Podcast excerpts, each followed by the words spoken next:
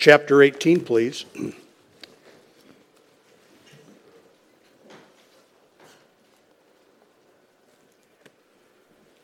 Been a good service so far, hopefully not ruined by the preacher. Good singing. Appreciate Aaron entertaining us with his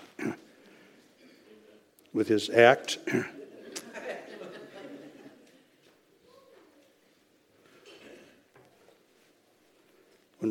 when we went out to Central City at the end of the year and preached, of course, that's where the Rices are, and I had to tell the Rice story. And one of my favorite ones is the Wednesday night that he came in to lead singing in his well intentioned but mismatched khaki pants and khaki coat to be abused and accosted by Dave Wormley, only to, for Dave to realize at the offering that he was wearing two different shoes. and I, I, said to the church, you know, I realized that, that my lot in life was to pass this, was to to be the pastor of Three Stooges Baptist Church at that moment. So it's just all in a day's work for me. whatever time of day it is, whatever text you have turned to, I'm in First Chronicles 18, I think. Let's go ahead and stand, please.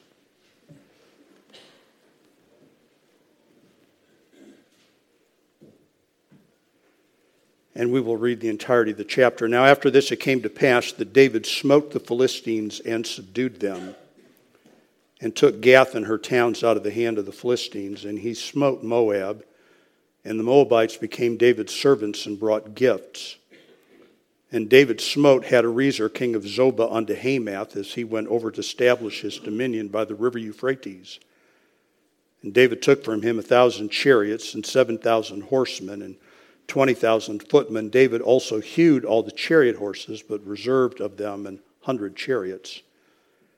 And when the Syrians of Damascus came to help Hadarezer, king of Zobah, David slew of the Syrians two and twenty thousand men. Then David put garrisons in Syrian, Syria, Damascus, and the Syrians became David's servants and brought gifts. Thus the Lord preserved David whithersoever he went. David took the shields of gold that were on the servants of Hadarezer and brought them to Jerusalem. Likewise, from Tibhath and from Chun, cities of Hadarezer, brought David very much brass, wherewith Solomon made the brazen sea and the pillars and the vessels of brass. Now, when Tou, king of Hamath, heard how David had smitten all the host of Hadarezer, king of Zobah, he sent Hadoram, his son, to King David to inquire of his welfare and to congratulate him because he had fought against Hadarezer and smitten him. For Hadarezer had war with Tou, and with him all manner of vessels of gold and silver and brass. Then also King David dedicated unto the Lord with the silver and the gold that he brought from all these nations, from Edom and from Moab and from the children of Ammon and from the Philistines and from Amalek. Moreover, Abishai the son of Zeruiah slew all of the slew of the Edomites in the valley of Salt eighteen thousand. And he put garrisons in Edom, and all the Edomites became David's servants. Thus the Lord preserved David whithersoever he went. So David reigned over all Israel and executed judgment and justice among all his people. And Joab the son of Zeruiah was over the host, and Jehoshaphat the son of Ahilud the recorder, and Zadok the son of Ahitub, and Abimelech the son of Abiathar were the priests, and Shavsha was scribe. Benaiah the son of Jehoiada was over the Cherethites and the Pelethites, and the sons of David were chief about the king. And we will stop there. Let's pray.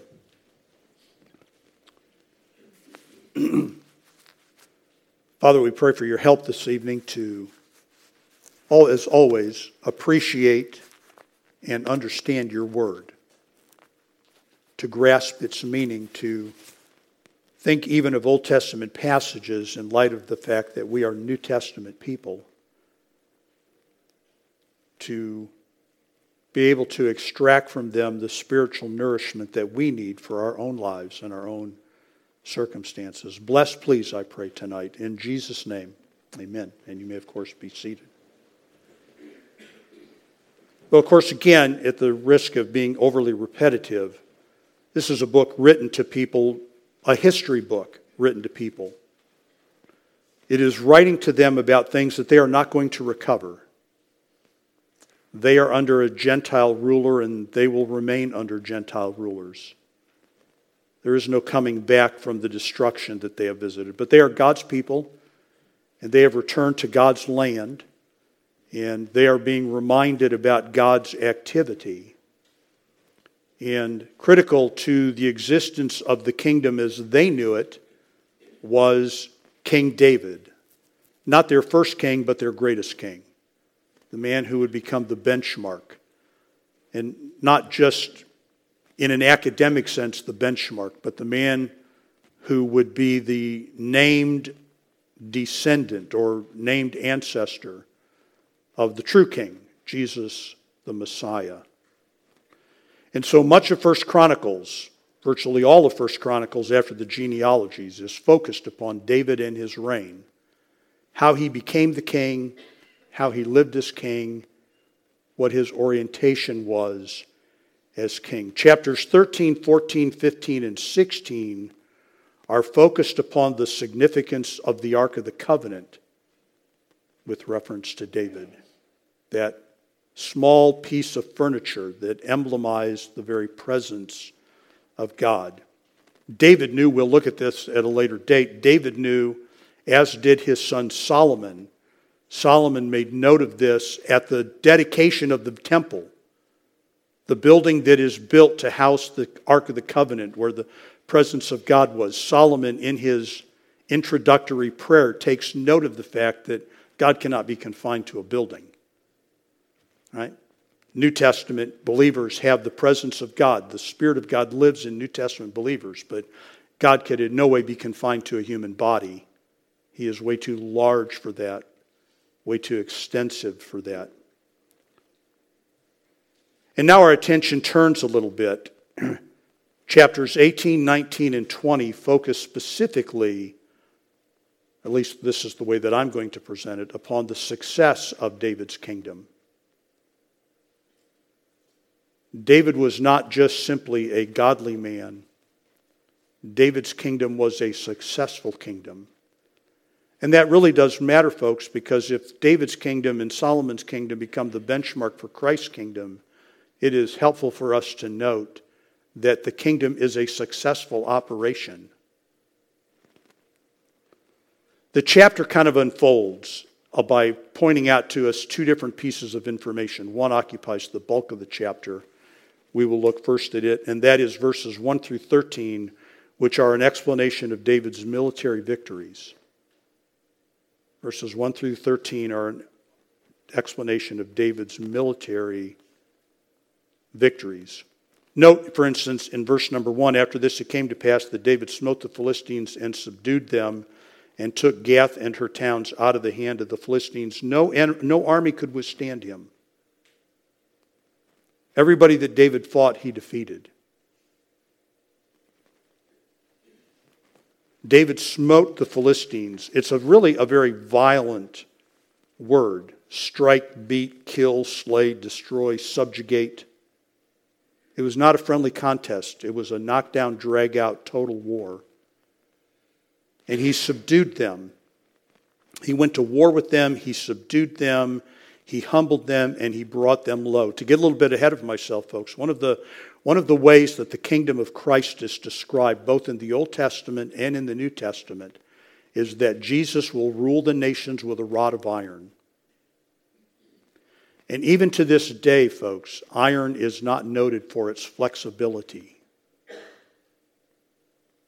It is a complete domination. He smote Moab in verse number two, and the Moabites become his servants and bring tribute. He smites the king of Zobah in verses 3 through 6. We have just read them. I will not read through them again unless we need to look at a particular part of the text. This is a part of the world that is Syria. This is part of Syria. And David captured soldiers and chariots. And when other Syrians from another part, because Syria didn't exist as, as we would think of it, but it was still the same body of land, David smote them. And the word in verse number 5, slew, is the same word smote in verse number 1. And these people were all subjugated and brought David gifts. And as the text indicates, folks, that much of the material that David gathered, that he amassed to use for the construction of the temple, is the money that he won in conquest. The wealth of the sinner is laid up for the just, will son Solomon write at a later time. The wealth of the sinner is laid up for the just. And in verses 12 and 13, he smote the Edomites and they became his servants. No army could withstand him. He did not lose a battle. Not only that, no riches were withheld from him. Verse number seven, he took the golden shields from the Syrian Hadarezer. He did the same thing to other cities. In verse number eight, he smote them and he plundered them of their goods.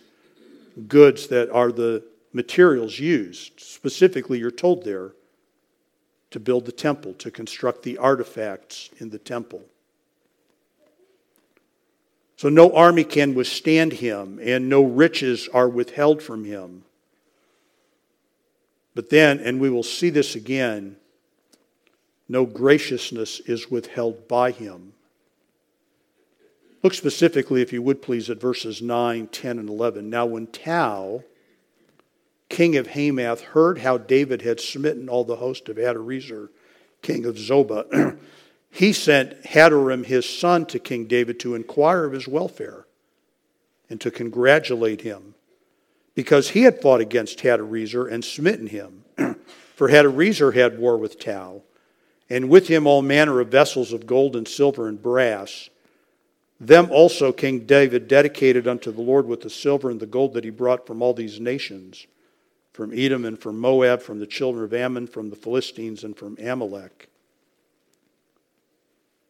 So when somebody wises up and rather than bringing an army brings gift, David welcomes that. Now, certainly, Tou is a man driven by self interest. That's not the point, folks. The point is that neither David nor Christ are bloodthirsty savages who wage war randomly for the sake of bloodlust because they like to kill things and watch them die. When David went to war, there was a purpose to it, and he was successful. And he conquered with a view to conquest. But he is willing to be gracious. And then this is particularly noteworthy, folks, if we were Hebrews, if we were living on that sacred ground. No territory is ignored by him. No army can withstand him.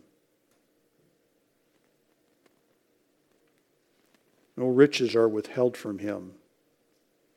No territory is ignored by him. He conquers Philistine territory, chapter 8 and verse number 1. He took Gath and her towns out of the hand of the Philistines. This is land that had long been promised to Israel, it's their territory. This is not, as so often happens today, a rewriting of history for the purposes of his political agenda. This is territory God gave to Israel.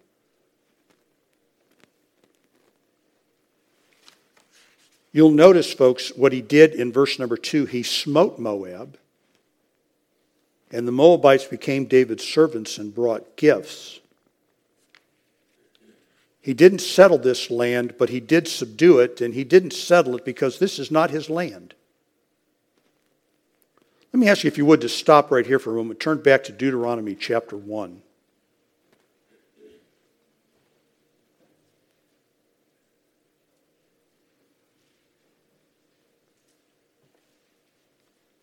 David takes this land all the way to the Euphrates, 1 Chronicles 18:3, to establish his dominion by the river Euphrates. Deuteronomy chapter 1.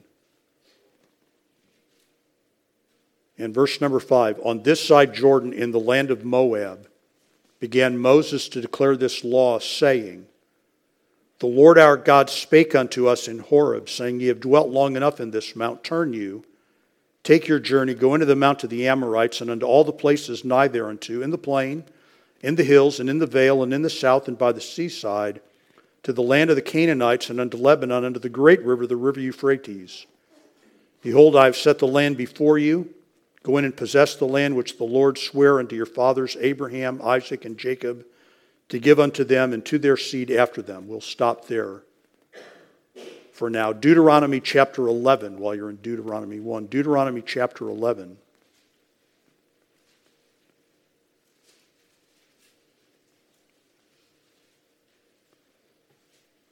Deuteronomy 11:22 For if ye shall diligently keep all these commandments which I command you to do them to love the Lord your God to walk in all his ways to cleave unto him then will the Lord drive out all these nations from before you, and ye shall possess greater nations and mightier than yourselves.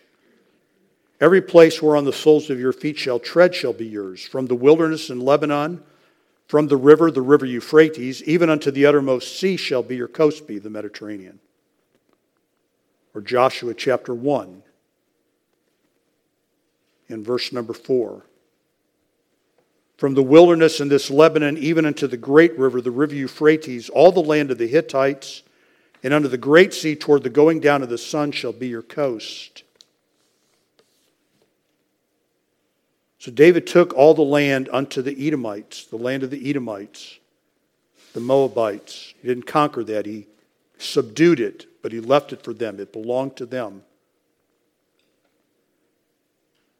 Now, following the trajectory of the Euphrates River is, as you can imagine, following the trajectory of any river is a winding thing. But it begins in Turkey and it flows south into the land of Syria, over onto the far eastern side of Syria, before it begins to take a sharper turn to the east and go over into the land of modern day Iraq.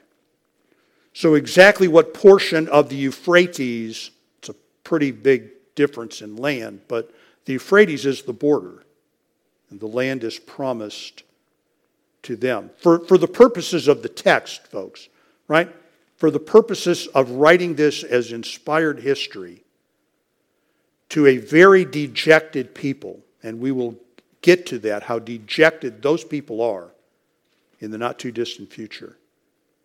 Here is a reminder about the greatness and the extent of David's army. No kingdom, no army can withstand him. And no territory is denied him. He's, he's got soldiers on the ground in every piece of land that God has promised to give Israel. It is all his. And the conclusion of this section, then, folks, is verse number 13. This is the critical note for us. And he put garrisons in Edom, and all the Edomites became David's servants. Thus the Lord preserved David whithersoever he went. How do you account for this?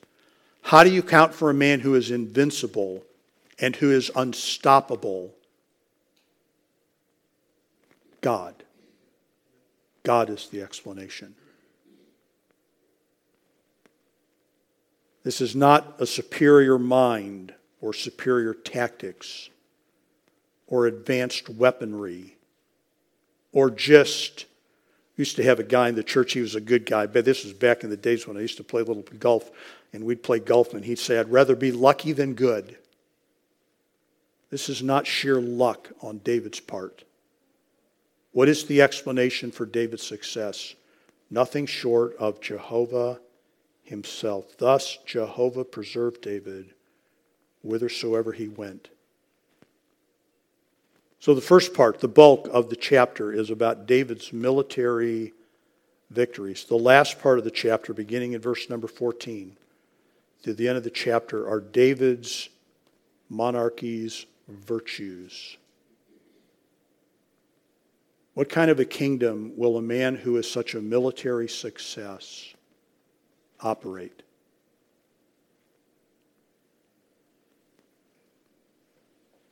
And although I didn't spend a lot of time on this, folks, I could pose that question to you historically. You know, there's a reason, there's a very good reason why our founding fathers were, number one, very suspicious of standing armies. They liked the militia, they liked the citizen soldiery because they didn't trust governments, and they, in particular, didn't trust governments that had guns. And there is a reason that our founding fathers wisely selected a civilian to be the head of the military. And that is because of their experiences in their own country of having soldiers be the head of the government. What kind of a government will we have when a man of David's caliber as a warrior is in charge? This kind. Verse number 14. So David reigned. So David reigned. It is the verb form of what of the Hebrew noun king. David was the king, and what do kings do? They ruled. David ruled, he reigned. And he reigned over all Israel. And again, this is a little word, folks. This is a little expression that you find a lot in Chronicles because it is so very important. Again, not so much to us, we just read right through it. But to this people with their long history of civil war and two nations, and with these biblical prophecies that there will be a reunification. Right? Ezekiel 37, 38, 39, folks, those are not, the, the dead bones passage is not really a revival passage. The, the dead bone passage is a reunification passage.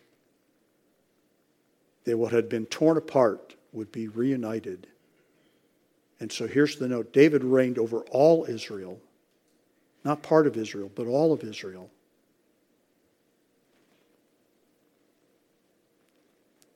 And the characteristic of his reign was twofold. It was, first of all, righteousness, not military brutality. David reigned over all Israel and executed judgment and justice among all his people. The decisions that David made as the king were decisions made in righteousness and justice.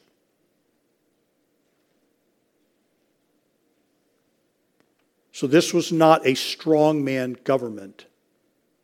This was not a government in which David was really, truly looking over his shoulder to see if there was another stronger gun coming to town to take over.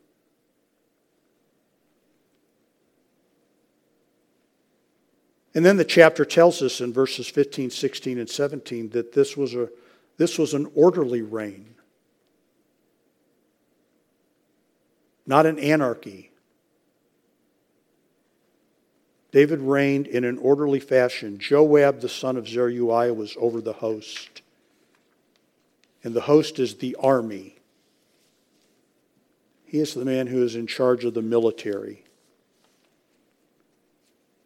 And Jehoshaphat, the son of Ahilud, the recorder, like a, an official record keeper. And there were priests and there were scribes. And scribe was more of a religious function than a civil function. There were people who executed the religious offices and people who wrote about the law of God. And we really do not know exactly what the Cherethites and the Pelethites are, but they seem to be some sort of a royal guard, a, a personal protective bodyguard for the king. And we would take that from 2 Samuel 15 18. They were chief about the king. They were chief about the king. Which, again, folks, right, may not seem of critical importance to us, but right in America, and we are greatly divided over this, but we have a lot of conversations in America about whether the rule of law is really being followed or not, don't we?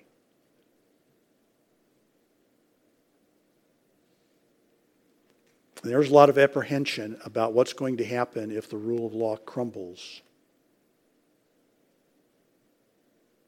So, for a comment to be made about the orderliness of David's kingdom is a significant statement. David was a tremendous warrior, but he was not a warlord. He was a divinely appointed king, a man who ruled according to God's rulings, the way the kingdom should be run. So let me just take now a couple of minutes in closing, as we have done, and just think through some of the ways that this is applicable to us. Well, I would argue, first of all, folks, that one of the great takeaways from the chapter is the reliability of God's Word. The reliability of God's Word. It's not an accident, folks, that in the book of Chronicles, David's military victories follow on the heel of the promise made in the Davidic covenant. God had kind of committed himself to David. God had kind of explained to David that David was going to be the king and he was going to be a successful kingdom. And that meant that there were issues that had to be addressed, and battles that had to be fought, and decisions that had to be made. And the whole thing pivots, folks. The whole thing pivots on 1813. Thus the Lord preserved David whithersoever he went. God's kingdom by God's rules through God's anointed king. God is faithful to his word. I'm not going to have you turn back to it, but I read to you from two distinct passages, actually three, but Deuteronomy 11 and Joshua 1, in which God talked about the Euphrates being their border. And I deliberately cut off where I did to come back and just refer this to you. You, know, you can turn to it, but I'm not going to wait for you to do so. Deuteronomy 11:25 at the end of the first section, there shall no man be able to stand before you. There shall no man be able to stand before you. For the Lord your God shall lay the fear of you and the dread of you upon all the land that ye shall tread upon, as he has said unto you. Biggest takeaway, folks, is that God's word, when God tells us to do something, or more specifically, when God tells us that he will do something, we should be learning to, to be able to rely upon that word. Joshua 1 5, there shall not any man be able to stand before thee all the days of thy life, as I was with Moses, so I will be with thee. I will not fail thee nor forsake thee.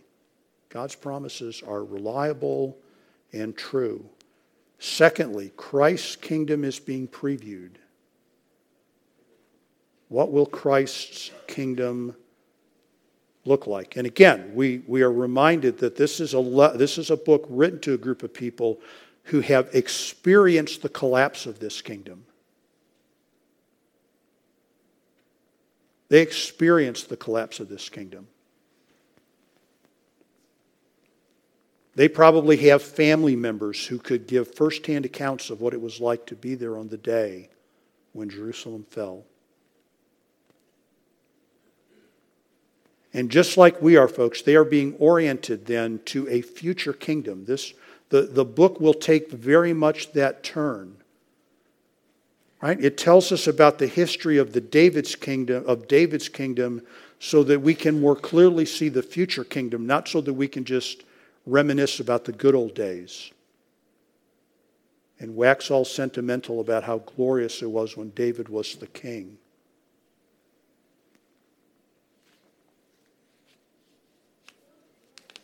You know, it doesn't look from the, the vantage point of the pulpit or the pew in most churches that, that Christ's kingdom is going to come to anything, but it is.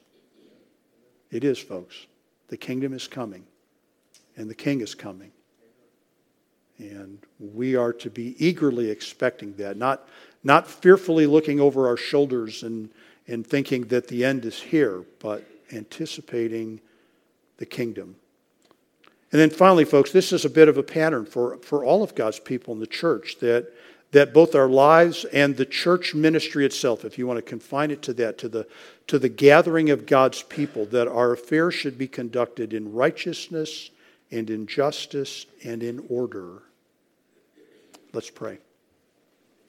Father, oh, by the way, I'm sorry, let me interrupt my own prayer to mention this to you. I, I, somebody mentioned it to me. I did not see it. I don't really look at the church Facebook page that much, but Eric Hutton has had a stroke. Um, it is a mild stroke, and Michelle asked for our prayers, but says he's not really up to visitors. But particularly if those of you that know Eric and know the Huttons, if you would make it a matter of prayer, they'd appreciate it. So let, now let's return to our prayer. Father, we do pray for Eric and for his healing in all manner, physically, emotionally, spiritually. We pray your blessing upon the family. We thank you for our church and pray, Father, that, that our church would operate in righteousness and in justice. And that following both this example and the New Testament admonition, everything would be done properly, decently, and orderly. For we are a reflection of you. We are your people, a light to the world. We pray for the kingdom to come, for our Savior to arrive, for his will to be done until then. We ask these blessings, please, in Jesus' name. Amen.